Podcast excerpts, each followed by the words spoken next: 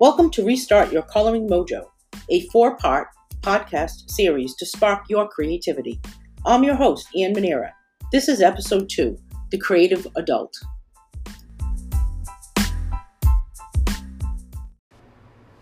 In today's podcast episode, we are talking about how much easier it was to be creative when you were a child. Have you ever wondered why kids are much more creative than adults? Children are blessed with the ability to believe that anything is possible. As adults, we've been shown what is not possible, so unfortunately, those possibilities can oftentimes get in the way of our creativity. The easiest thing to do is to think like a child. Sounds pretty simple, right? But when you think about it, a child's imagination is never criticized. And as adults, oftentimes we bring up an idea, but we sort of use our imagination a little bit and then we're criticized if it doesn't work and then we're embarrassed to talk about it. And we begin to talk to start to start to self-doubt like we talked about yesterday. And we begin to question our abilities in most of the things that we're doing or worse we stop what we're doing. And we stop being creative. We stop getting involved in the things that brought us joy but we now think that they are not bringing us joy one of the most creative things that we do not do as an adult, but we did as a child, is play. When was the last time you played a game, or played cards, or walked through a park, or just played with your friends? Playing as an adult could just simply mean a walk with a friend, or a night out with some close friends, or maybe an online chat with someone, maybe just laughing with another friend.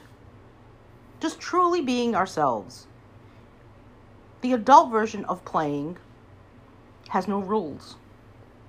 I remember as a kid going outside and swinging on the swings and playing in the dirt and swimming in a pool and going to the playground, playing hide and seek, and you came up with all different ideas of what to do. So many games to play. It's not like that in this day and age in the 21st century. Few kids play outside, and we think as adults that play is gone. But as adults, we have the advantage of having an experience, having experience truly playing as kids. There are so many toys that are out there for kids that are just perfect for adults if you want to get back that creative child inside you. Sounds silly, doesn't it? But why not?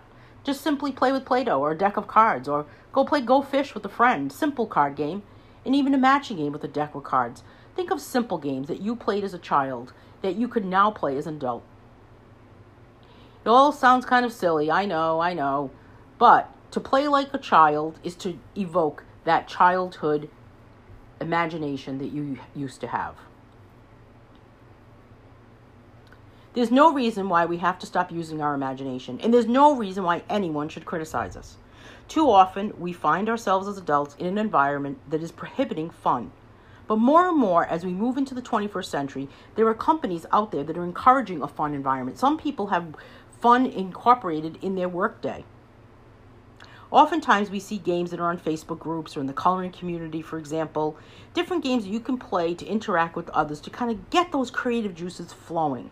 Those are fun.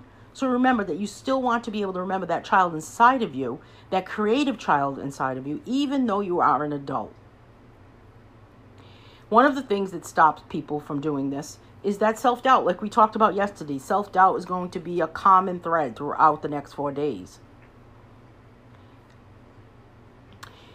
It's getting that ability to say to yourself that this is silly, but it's okay if I get involved in this.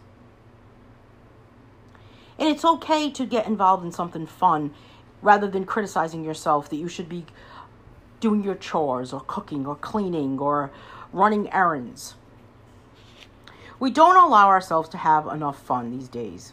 We sometimes even start rules for ourselves. Sound familiar? So, for today's action step, use a box of crayons. And if you don't have crayons, you could use colored pencils, but choose your favorite color.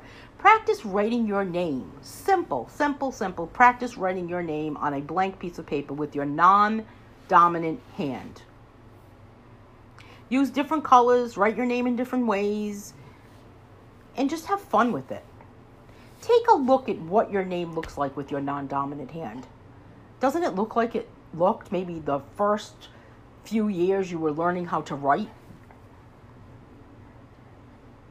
Remember that person. Remember that child inside of you that wrote their name like that with a different color or a crayon or a different pen or a different colored pencil. And embrace that. Go on with your day remembering that that child is still inside you, and so is their imagination.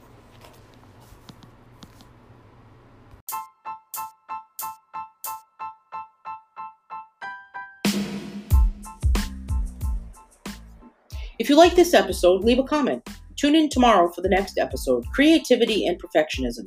You can find more podcast episodes on annmanera.com by clicking on podcast. Thanks for listening.